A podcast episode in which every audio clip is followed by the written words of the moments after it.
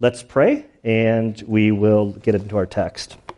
Uh, Father, we do thank you and praise you for this day. We thank you, Lord, for this time that we have uh, to gather to, to, to, worship you. And Lord, I want to be careful with that word. Um, you know, in our, in our Western thinking and, and American Christianity, it's so easy to, to identify the word worship with music, but it's, music is just a small sliver of what worship is. And so, Father, we, we thank you that we have this time that we can gather as your body um, to meet, to worship you through our fellowship with one another.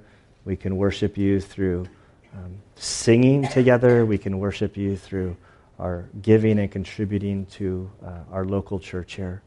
We thank you for the freedom that we have in our nation um, to open up our Bibles and to study the word that you've given us, really without fear of any sort of persecution.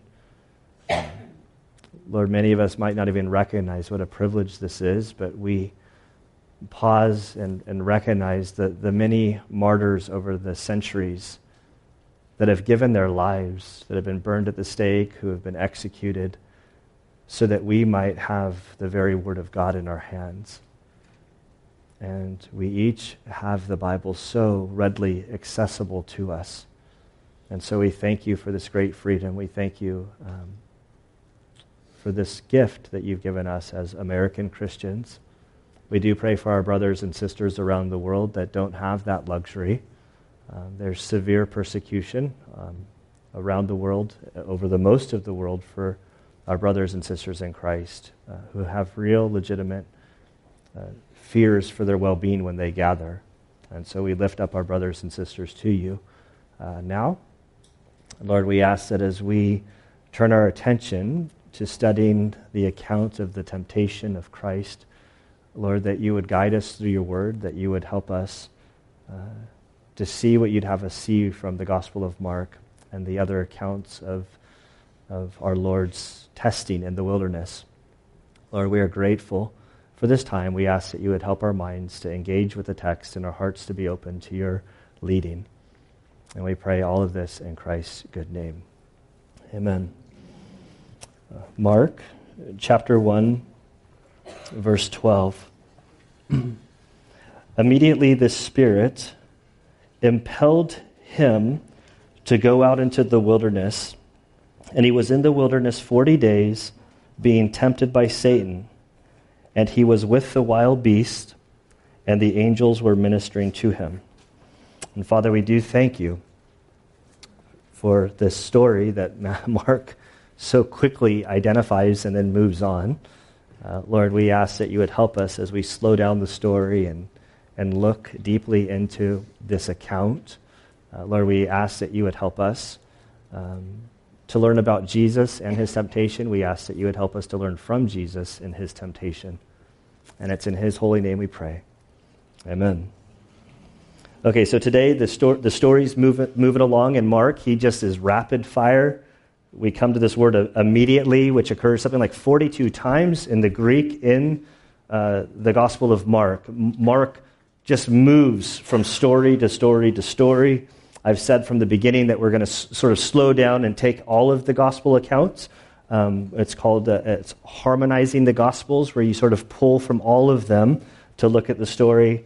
And I want to do that sort of in a balanced way, where I don't want to. I think Mark is intentional in what he's sharing, and so I don't want to steamroll uh, what the Spirit of God inspired Mark to do for the sake of getting a broader story. Um, today we come to the temptation of Christ. It's probably, I don't want to say probably, it, could be understood as the testing of Christ. Um, the parallel account is found in Matthew chapter 4, verses 1 through 11, and then in Luke chapter 4, 1 through 13. We will go to Matthew's account to sort of look at the temptations there just so we have an idea of what happened. Um, Last week I had shared with you all from verse 10. Uh, we had Jesus' baptism, and as he was put underwater by John the Baptist and raised up, as he was, ra- as he was raised up, we're told that the sky uh, opened. Uh, literally, the word is it split open, and the voice of the Father came out and said, uh, This is my beloved Son in whom I'm well pleased. And that word for the splitting of the, the splitting of the sky is only used twice in the Gospel of Mark. And I believe that it's done very intentionally. Uh, we see it again in the very end in Mark chapter 15, verse 38, that Jesus, when he breathed his last breath on the cross, uh, we're told that as he let his spirit go, uh, uh this, this great earthquake sound, the, the, this huge veil that was in the holiest of holies in the temple was split from top to bottom in half. And that splitting open of the veil is the same word that we see here, kind of for the, the opening of the skies. And you can make a case that this word sort of, they're the bookends of the Gospel of Mark, and the, the thrust of what he's trying to convey to us is found in between. Um, I don't really learn a book of the Bible until I teach it. I think that's why God made me a pastor, because I've never been a good student. And so I've, I've never been, you know, my wife is a total reader. I have kids that are total readers. Um, I was the class clown growing up. I found my entertainment in other ways. I, school for me was about maintaining. Uh, athletic eligibility, which is a very low standard, and I was always right on the cusp of maintaining that. Till I became a Christian and went to Bible college and seminary, then I was a straight A student because I actually cared. Um, where was I going with this? It's, I turned it into a roast all of a sudden. Um, but, but I really believe that, that God kind of forced me down the road of becoming a pastor to, to force my intake of the, the scriptures and and I know myself I wouldn't had I not been called into this role. I'm, I'm far too lazy, or, you know, like I just can continue to roast myself on why I uh, would struggle in this area. My, my point is when I teach a book of the Bible, I really get to know the book, and I really get to know the author and, and what he's trying to convey a month ago, if you'd asked me what, what are some of the nuances of Mark, I could have told you that he's quick. It's a really fast read. He's the shortest of them all. He goes by bullet points. Um, but I couldn't have told you that he has an emphasis on persecution and suffering. Um, I couldn't have told you, I don't even know if that's proper English. I could not have told you, I think, um, that he likely wrote this in the wake of, of Peter's execution.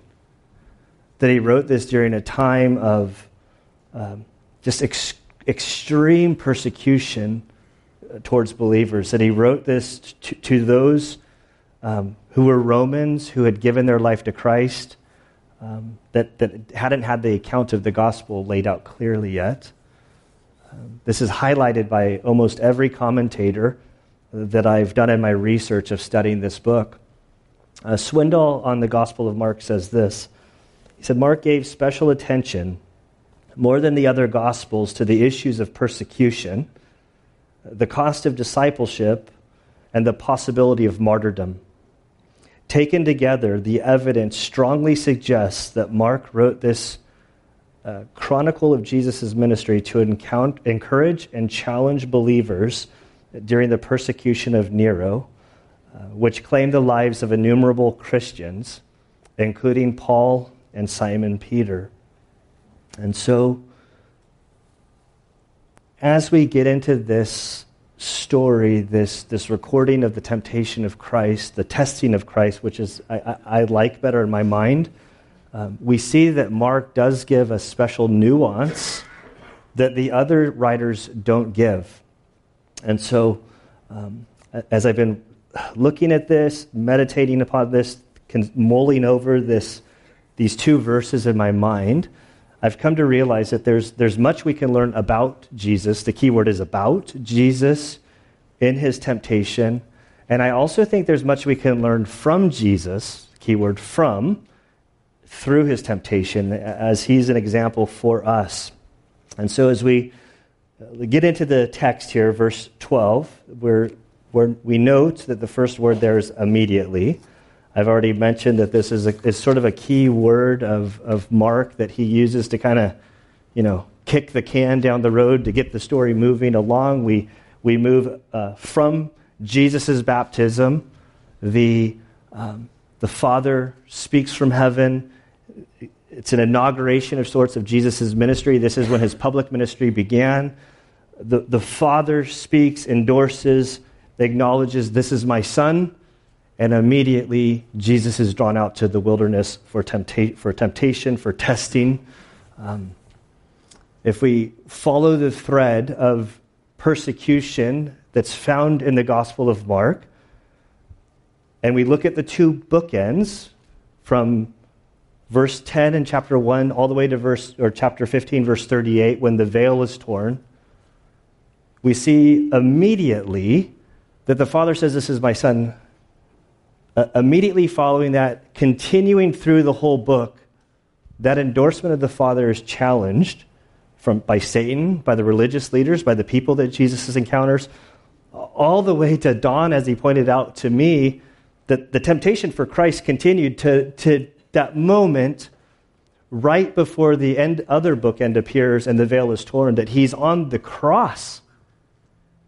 And people are hurling insults at him, saying, If you're God, let yourself come down from the cross.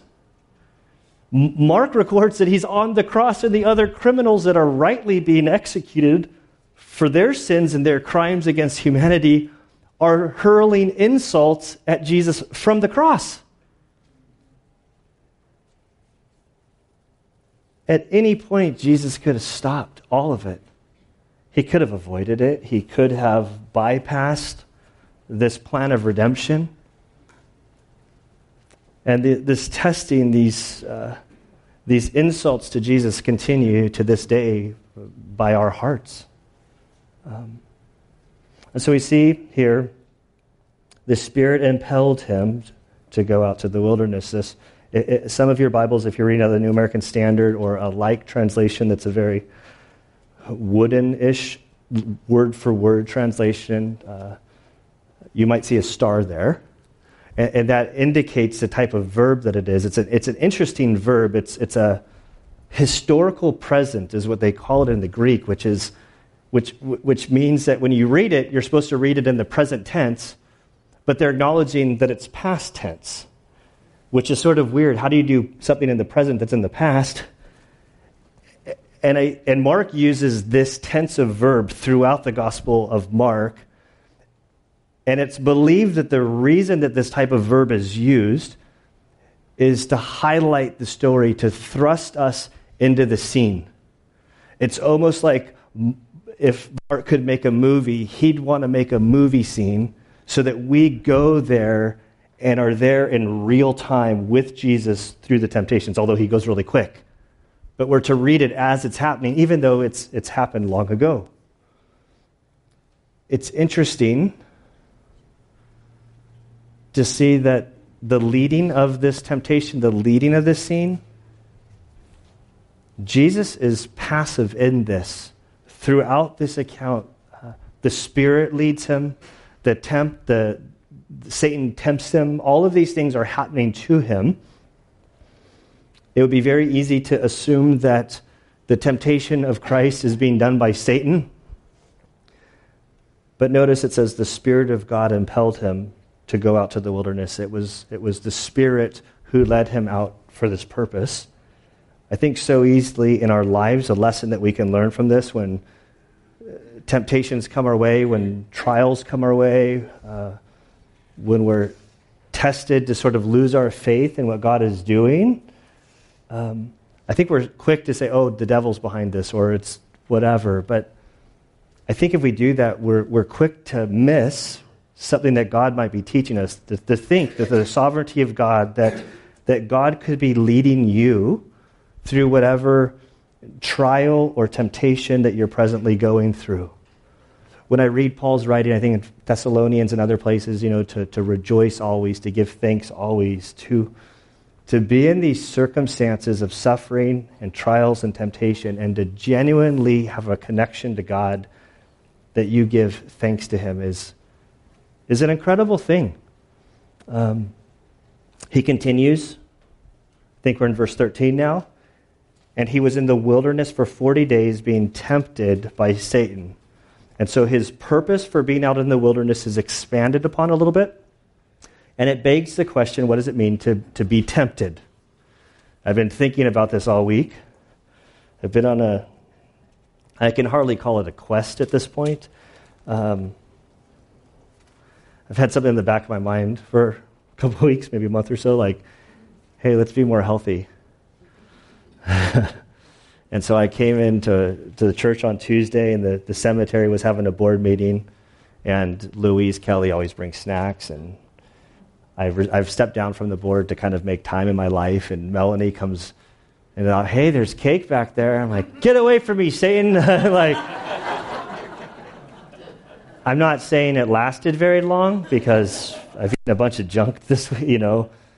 Um, so is that a temptation? I I've had other things in my life this week that, that caused me to, to react in a defensive way where I get frustrated.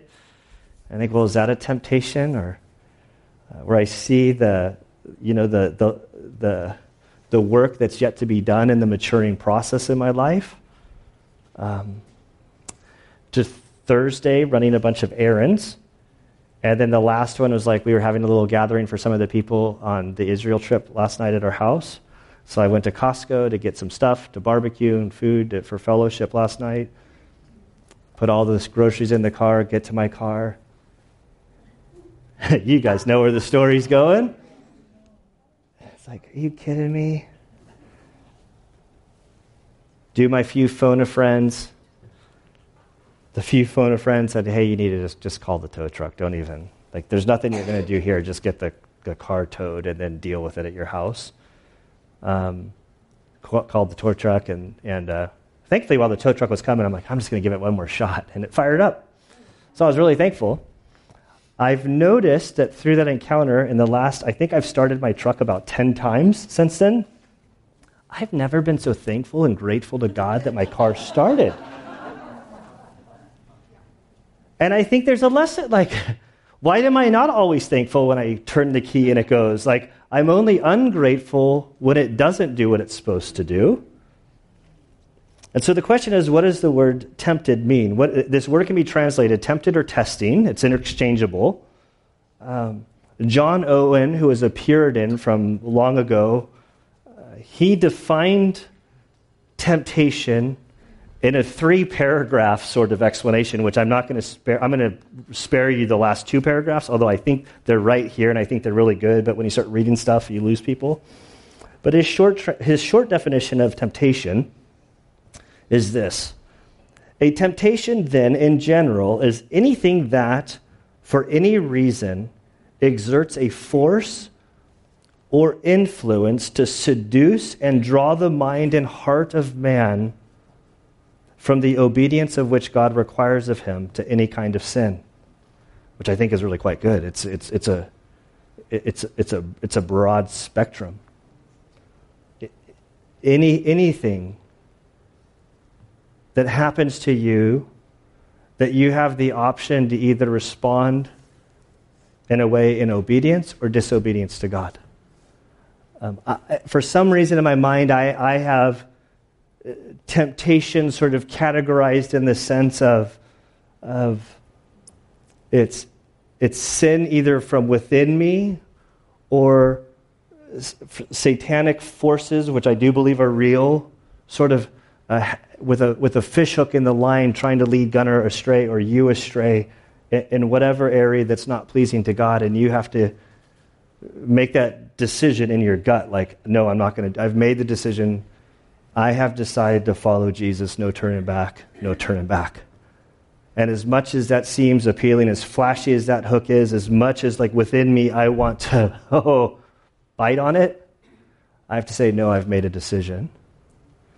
Now, on the other side, if we take testing, I see that there's moments in our life as we grow and develop spiritually that God places in our path, sort of like our dear brother Job. We look at his horrific life and everything that happened to him. But for those of us that know the behind the scenes stories, unlike his dear friends that get a bad rap, we see God saying, you, This guy is unbreakable, Satan. Do whatever you want, and I will show you. Test him. And I think that God does that in our development. Things get placed in our path where we have the opportunity to either sin against God or we can respond by faith and allow God to kind of move us along. I think that there's spiritual growth that happens in that. That as He gives you testing, then you mature through it, then greater testings come, but, but also more opportunities for you to be used by God. And so here we have that Jesus is in the wilderness for 40 days being test, uh, tempted or tested by Satan. I tend to think that these, I can have an argument in my mind about what, what, which it is with Jesus. It's probably both. Um, to expand upon the idea of, of the testing thought, to, to demonstrate the reliability of um, the individual that's in question. Uh, there was an illustration made in a devotional today in the Word back in 1991, and they tell the story of the, the Union Pacific Railroad tracks being built across the United States. And there was one, there was one portion where there's this hu- like huge um, ravine that they needed to build a bridge. It was this huge, huge trestle bridge at the time. I don't think they'd made a bridge that long before, and and so the builder knew that his bridge was reliable. And so he decided that once it was built and they had it connected across this huge ravine or canyon or whatever you call it, he decided to take a train and then whatever the normal load of the trains normally are, he doubled the weight. And then he pulled the train and he just parked the train on the bridge for 24 hours. And the workers were like kind of not happy about this, that he spent a couple years building. And so, like, what are you trying to do? Break the bridge that we spent all this time building? And he looked at them and he said, No. I'm trying to prove to you that the bridge won't break. And so I think there's an element in, in Mark's story that when we look at the temptation of Christ in the context of the suffering that the believers were going through, that Mark wants to show that Jesus won't break and, and that he's reliable and that you can trust him to go through whatever suffering you're going through. The, the verse that I was clawing for last week and I couldn't remember, I keep laughing at myself all week this week. Maybe it was premonition that it would be a part of the study, but Hebrews 4.15, that the, the, the great passage that encourages us as believers to turn to Christ, to know that we have this high priest that's been tempted in every way as, that we have, that he understands. We can, we can turn to him and, and seek his help and say, Lord, I'm, I'm, I need your guidance. I'm going through this struggle. Jesus has been tempted in every way that you are, and you can turn to him, and he understands what you're going through. I might not understand what you're going through. Your neighbor might not understand what you're going through, but Jesus does. And so Mark doesn't cover this in detail. We would just move along. And so, to get a little bit more, I want to quickly sort of look at what the temptation of Christ, what the other authors have to say. So, if you'll turn with me over to Matthew, in Matthew chapter 4, it begins in verse 1. And I'm really just going to fly over this really quickly. Um, we read in verse 1 Then Jesus was led up by the Spirit into the wilderness. Don't think Lake Tahoe, think desert um, to be tempted by the devil. And after he'd fasted for 40 days and 40 nights, so it was a long time. This is like over a month. We're pushing six weeks. This is, this is a duration of time. Uh, this isn't just you and me and not you, me in the Costco parking lot going, "Oh, my car won't start." This is terrible temptation. Man, it lasted 20 minutes. Um, this is 40 days of living out in the, the, the wild with nothing no food, no water, Uh, he had, or it said he fasted. I just inserted one. Then he had fasted 40 days and 40 nights. He then became hungry at the end. And the tempter came and said to him, um, There are three temptations that we read about. They all begin with the word if. The word if is a tricky word, not so much in English, but in Greek it is a, it, it is a tricky word to translate in. I wouldn't say tricky. It's, it's a word in the Greek that can have like four or five different classes. Um, the, the third or fourth one, I'm a little rusty right here off the top of my head, but the third or fourth one is a legitimate if. Like, if this is the case, and I don't know whether it is or not, then these are the options. So, uh, so, so if you eat your broccoli, you can have cake, since we're on the subject of dessert right now, so for, for me. and so the, I don't know whether you're going to eat your broccoli or not. And so if you don't, then you won't get it. But if you do, then you can eat it. Then there's a first class condition, which is the, the, the one that's at hand. It could be translated if you are, and I believe that you actually are, then this. So many times this word if is translated in English as sense or since, S I N C E, just for clarity. Um, and in all of these cases, when Satan tempts Jesus, he's saying it in the first class condition. There's no questioning whether Jesus is who he claims to be or who the Bible, who the Father immediately previously said he was. Satan knows who he is. And he says, Since you are God, then there's these three temptations. Um, the, the, the, first one, in verses 3 and 4, it, it has to do with um, good things done in the wrong way. So Jesus is hungry. There's a bunch of rocks in the desert. Satan says, Hey, if you're God, I know you are. Why don't you just turn these rocks into like fresh French bread right out of the oven? There's nothing wrong with French bread, especially not fresh out of the oven. Um, it's really good. You know, it's like get you guys all ready for lunch. There's a lot of things that are re- there. There are a lot of things that are that are really good. Um, how God provides for us through your vocation. Um, uh, you, you can earn money the right way and as God has laid out and do things with that, and you can trust God with it and you can honor Him with it, and it's, it's a gift that He gives. You can acquire money in less than honorable ways. You can acquire money in ways that maybe are not God's best plan. There, there's a whole bunch of different options. Things that are good, but if done incorrectly, they're not honoring to God, and it could be sin. And so, for Jesus to turn something into bread, not a big deal. He's going to do it in his miracle. He's going to multiply bread in two occasions that we know of in the New Testament. But in the first testing, it would be the wrong thing for Jesus to do. And Satan knew it. And so Jesus then quotes back to him scripture. Now, all of the quotations in Matthew and all of the accounts are, he's quoting Deuteronomy back. Deuteronomy chapter 6 and 8 are gr- great chapters. Uh, it's been said that Jesus' favorite book of the Bible is Deuteronomy. I think it's the book that he quotes from most frequently. Um, and so he responds by scripture. Then Satan moves on to the second test. And this is where Jesus, uh, not Jesus, Satan, where Satan distorts God's word. He knows the scriptures, he'll manipulate the scriptures to get people off track. I still think he's doing this today in many respects. And so Satan says, hey, the, hey, if you're God, I know you're God. I was reading in the Bible the other day to Jesus that, that uh, when the Messiah comes, they'll be protected. And so let's go over to the, the temple and the wall, the east wall that's really big. Let's, let's throw yourself off the, this cliff. And the scripture says that the angels will surround you and catch you. It's like, let's go skydiving without a parachute. God's, the word says that you'll be protected.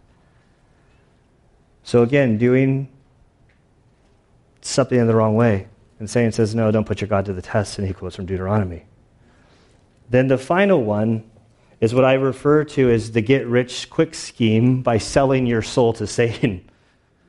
We're told that Satan then takes them up to this really big mountain. We don't really know what the really big mountain is, but then Satan says, Look at all of the world and all of the empires. I'll bypass the cross and give this to you. All you have to do is bow down and worship me. And basically, at that point, Jesus quotes scripture again and says, Get away from me. And, and Matthew and Luke sort of like button up the story. Um, they, they sort of make it like it's over. And then they move on to the next story where, where Mark, if you'll go back to Mark, and we read verses 12 and 13, immediately the Spirit impelled him to go out to the wilderness, and he was in the wilderness 40 days being tempted by Satan, and he was with the wild beasts, and the angels were ministering him. Now, after John had been taken into custody, he just kind of moves the story along. There's the loose ends aren't tied together. Um, he, he, leaves it open ended. Um,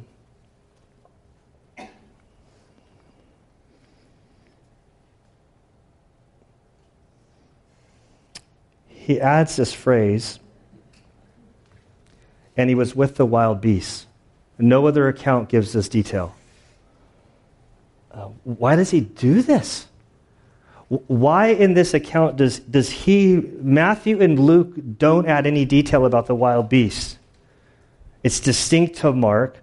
I believe, after my study, that I think it, it, it weaves into the theme of persecution and bringing encouragement to the original readers. We read he was with the wild beasts, and we don't have the same sort of emotional response that they would have had. Some of you would go like, "Oh man, I should sure go for a weekend camping with the wild beasts this weekend. That sounds like a lot of fun." That's that's that's not at all what Mark was trying to convey. Um, it would have carried weight of persecution. I want to read some highlights from some historians and commentators on this. Uh, one commentator named Lane says In Jewish thought, the wilderness was viewed as a place of danger, gloom, and the abode of demons. The mention of wild animals underscores this idea. The wilderness was a place of loneliness and danger, the realm of Satan.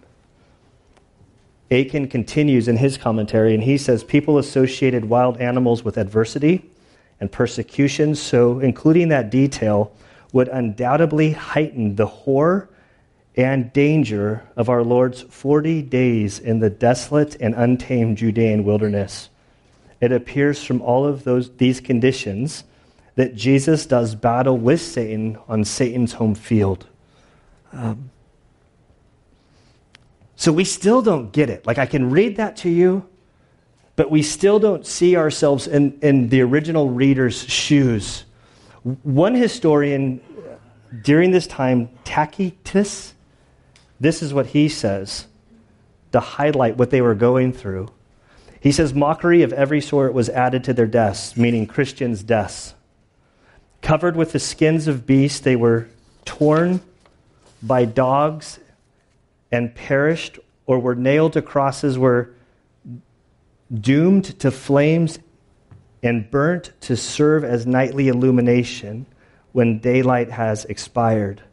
Nero offers his gardens for the spectacle, and he continues sort of unfolding this. But, but, but to put that in sort of layman's terms, they, they would throw a, like animal skins over the Christians, and they, they would throw them out so that wild beasts would attack them and kill them. Um, Nero was doing all sorts of stuff. He would throw evening parties and he would take Christians and burn them alive at the stake, and that was sort of their, um, their tiki torches. So, for a Christian to come upon this verse out with the wild beast, it would have struck a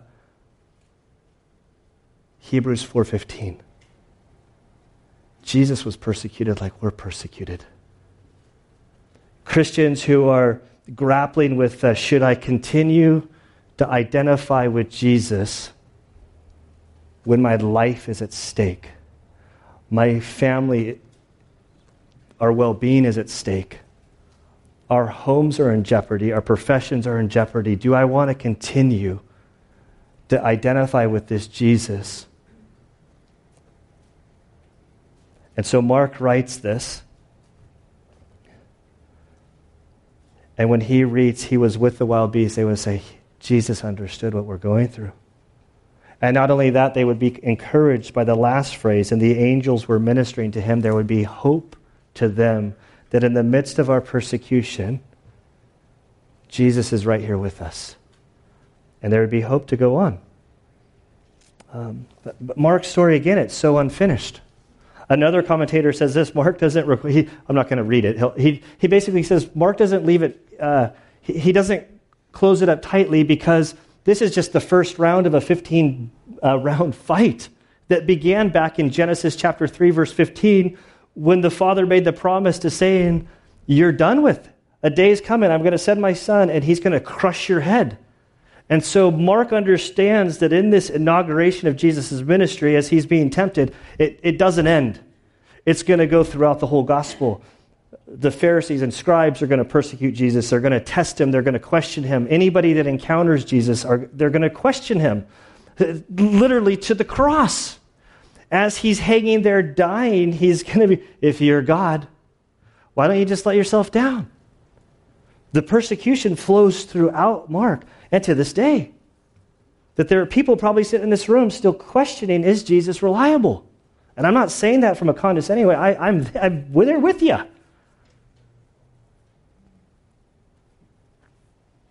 And so, from the temptation of Jesus until the cross, Jesus is tempted and tried over and over and over again. And we're going to end with communion today and a, f- a few thoughts that I want to give. So, from the temptation of Jesus until the cross, Jesus is tempted and tried over and over again. What can we learn about Jesus from his temptations, his testings? I think like that, uh, that railroad track with the car that sat there for 24 hours that they thought would break it, and the, the, the builders say, no, I'm showing you that this track is reliable. I, um, I forget the story, but I think the inventor of the elevator did the same thing because people were like horrified of elevators. Like, how, the, how that's not trustworthy. And I think he got on there and just started jumping or something like, something like crazy like that to say it's, it's reliable, it's trustworthy. I think that the temptations that God's Jesus could have just come on an overnight mission and made a sacrifice and move on, but he was born as a man. He walked the human life. He had three years ministering, having people press back on him and test him and try him. The Father showing us no, there's evidence that Jesus is reliable, that his claims of who he says he is and who the scriptures say he is, he's reliable. You can trust him for salvation. Um, I think we also learned that Jesus is relatable and approachable to us. Hebrews 4:15 and 16 again. For we do not have a high priest who cannot sympathize with our weaknesses, but one who has been tempted in all things as we are, yet without sin. So what? What do we learn from that? Well, the author of Hebrews continues and he says, Therefore, let us draw near with confidence to the throne of grace so that we may receive mercy and find grace in times of need. It's, it's beautiful. See, I, I, I don't have a clue what you guys are being tempted with. Like, I got enough troubles of my own, to, you know, to like, like I have my own struggles and trials, and I'm wired a certain way, and I have my own sin inclinations. And we're so good about putting up walls and faking stuff with each other. But what I do know is that we all have areas of temptation and testing where we're weak. And I know that Jesus relates to what you're going through, and you can turn to him and he can trust you. We get that from the temptation story. The second question, though, is what can we learn from Jesus and how he handled these uh, temptations? The, the first thing that comes to mind is Jesus was tempted you'll be tempted. Don't be so surprised when you find yourself uh, in the Costco parking lot when your car doesn't start. Maybe I should just go to the, you know, be more up on maintenance. But we're tempted in different areas. It's going to happen to you today. It's going to ha- it could be happening to you right now. It was going to happen to you when you get home. It's going to happen to you t- Monday morning when you wake up. Like as you go through your life, you're going to be tempted and tested if you're walking with Christ, or if you're not. You're, there's all of these temptations all around us. So don't be shocked when it happens to you. I think we learned from Jesus that he depended on the Father and he knew the scriptures. I um, if there's anything that we as a church believe is we believe in the Bible. We go through books of the Bible. We go line by line. We we want to get the Word of God into your hearts. Um, and it's not just on Sundays. We have Bible studies. Um, I love that Debbie's doing her trivia night once a month. I've yet to make one, but I hear there's been a lot of smack talk by children. Like, so I'm going to study up to try to win whatever the prize is on the next one I can go to. But I, but I, I love that we're a community that cares about the Word of God. And we want you in the Word of God. And you're going to have to put the Word of God into your heart if, if you want it to help you in your time of testing. All I know is that the testing is going to come. And if it's not in your heart, then you're not going to be able to lean on it for assurance. And so Jesus had it in his heart. You say, well, Jesus wrote the whole Bible. He's behind the whole. Oh, yeah, that's true. But even if you just if you had just like Jesus kind of showed me that all you need is Deuteronomy 6 through 8 and there was enough there to defend yourself. If you have any little portion of the scripture in you, it's amazing how God can use it to protect you and to give you encouragement. I would encourage you to have a plan. So don't be surprised. But even though we're all wired differently, I think we all have our. Um, Gunner has the things that Gunner struggles with and the things that Gunner struggles with continually kind of like pop up in Gunner's life, where another person might not have the same things popping up in their life that I have popping up in my life. But in my shortnesses, I can come up with a plan of like, okay, where am I stumbling? Where does the temptation come? Where am I falling? Okay, so I'm gonna I'm gonna come up with a plan so that when I find myself in that situation, I've already thought my way out of that situation so that I can avoid it. And I'm going to do this because I want to honor Christ with my life. I want to do this because God's word tells me that it's best for Gunner's life not to respond this way. Paul writes in 1 Corinthians 10:13 that no temptation has overtaken you, but such is common to man. And God is faithful who will not allow you to be tempted beyond what you are able but with the temptation will provide the way of escape so that you'll be able to endure it. This is one of the most misquoted verses in the whole Bible. I don't want to do a raise of hands, but you've all heard God won't give you more than you can handle. That's a misquotation of this verse. God says, He doesn't say He'll give you, life is more than you can handle. Amen? Marriage is more than you can handle. Dying is more than you can handle. My car not starting on Thursday is more than I can handle. Like, Life is filled with stuff that I can't handle, and God's dumped it all on me. What He wants is me not to be self reliant. What He wants me to be is totally dependent on Him. And what He tells me is that no temptation that's overcome, overtaken Gunner, it's nothing but that which is common to man. And if at the end of the day the temptation comes to you, He's provided a way out. So go to Joseph's plan. Girl starts trying to take off all your clothes. What does he do? He runs. That's in the Bible. I'm not just like that's that's that's what he did. He ran. He got out of the situation. And so when you struggle with temptation, when you struggle with sin, when you when you struggle with going into these things, run away, avoid, have a plan. Um, uh, my greatest concern is for those like young people in our church, like that, that wherever it starts, I feel like the number's dropping lower and lower. But what, uh, eight years old, 10 years, like somewhere in there, I believe between like that 10 and 25 year range, the young range, Satan is on an attack for you. He is trying to get you. He is trying to get you to do things that you think will come with pleasure, with, with uh, Uh, being able to get along faster in God's plan. just this Saturday, I was saying, oh man, I wish the 45 year old gunner could go back to the 15 year old gunner and tell him, don't do that. I knew I'd look at him and say, you're an idiot. You don't know what you're talking about. And I remember yes, like Saturday saying this to myself. Back then I'd say, hey man, you're going to make it past 40. like if I knew that I lived past 40, things, just that would change things. So I think there's, there's, there's seasons of our life which I do think Satan is going to be more prone to try to destroy you and get you off track. And so we need to be praying for our young people. We need to be there. If you're a young person, I don't, I, I can't say I'm not doing this to call you out. I guess I am doing this to call you out. But you are in the midst of a battle for your soul. There'll be decisions that will affect you for the rest of your life. And if you can come up with a battle plan to resist temptation, to cling to Christ, you'll, your 45 year old and 80 year old self will thank you for staying strong during those younger years. The other thing I see is don't do it alone. Um, Christianity is about community. It's not about being the Lone Ranger. I say this because all of this week I've had the image of Gethsemane in my mind. We see Jesus all through his earthly ministry being tempted and tested and tried up to the night, I mean, through the cross when he gave up his soul.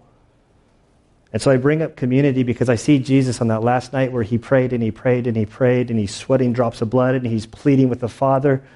Lord, if there's any other way, let this cup pass from me. If there's any other way than bearing the weight of the sin's world, let, let it be. And he didn't go there alone. He went there with his band of brothers, the 11 disciples that remained. They were not perfect. We all know the story. They're all snoring within five minutes as he's pleading for them. But in the midst of it, he still had them there with him. And I can assure you that we as a church are not perfect. This church is filled with humans. If you want a perfect church, you need to get the human equation out of it, but that's not how God's designed it. God has called us to be in community with one another, to, to hold each other up, to encourage one another, to be vulnerable with one another.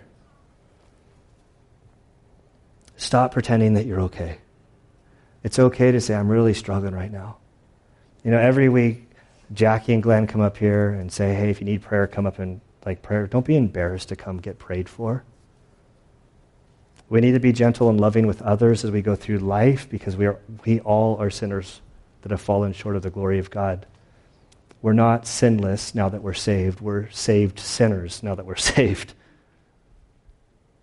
So I'm going to ask the guys to come forward to pass out the elements. They're going to pass out the elements, and as they're going out, I would ask you to um, to simply hold on to the elements, the cracker and the juice, to wait for everybody, but to take this time to, um, to confess sin, to meditate upon uh, God's leading in your life.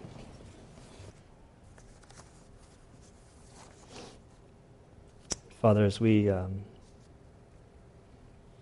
prepare to take communion here in a, in a, few seconds, a few minutes, Lord, we. Uh, we thank you that you are a God, a high priest that understands um, how we're tempted, that you relate to us.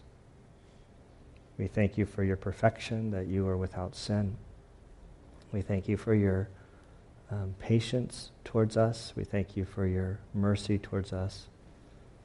And Lord, as we've reflected in areas of our life, we ask that you would help us to Lord, that we would be followers, that we would genuinely hear your voice, um, that we would be quick to respond as you nudge us. Uh, temptations are, are strong, and we have our fallen nature within us that is constantly trying to pull us off course. And so, Lord, we thank you for the example that Christ sent. We thank you um, for the things that we learn about Jesus through his earthly life of, of testing. And Father, we ask that you would just continue to guide us as we um, just reflect on a few more points about communion.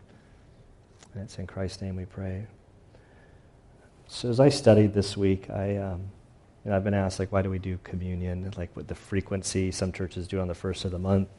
I try to do it on a monthly basis, but I'm more driven by the text. We, we could literally do it every single week. I'd be okay with that.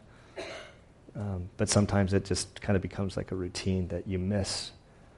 Um, and as we study the temptation of Christ,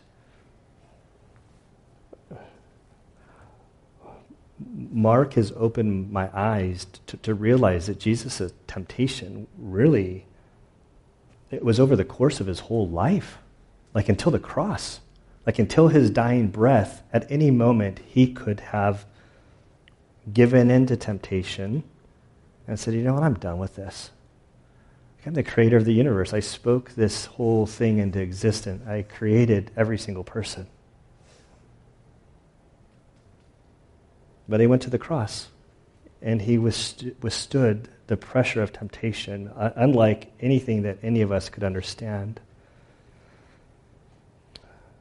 Like I said before, when I look at this that's in our hands, I think of Gethsemane, that garden in the Kedron Valley below the temple on the night which he was about to be arrested, and he faced extreme temptation to quit to, to bypass the plan that had been set in motion that was that he literally was the linchpin for God's redemptive plan in human history.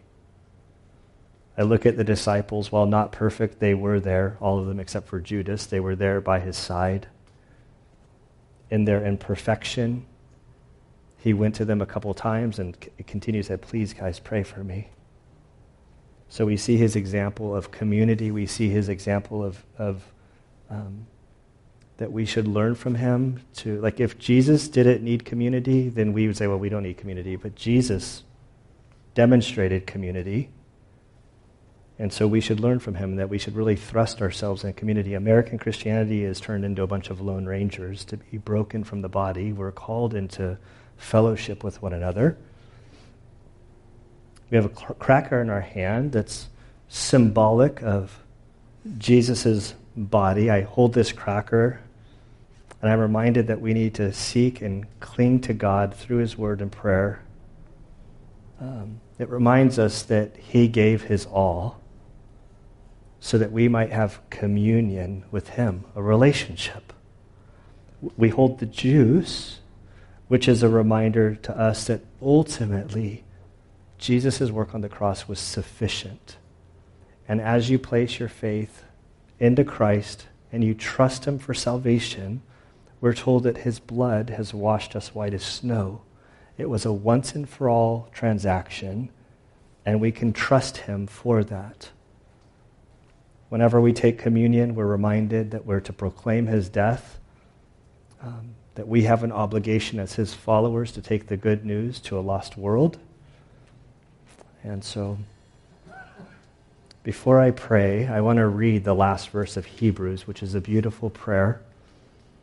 And there we read in Hebrews chapter 13, verse 20 and 21 Now the God of peace, who brought up from the dead the great shepherd of the sheep, through the blood of the eternal covenant, even Jesus our Lord, equip us in every good thing to do his will, working in us that which is pleasing in his sight, through Jesus Christ, to whom be the glory forever and ever.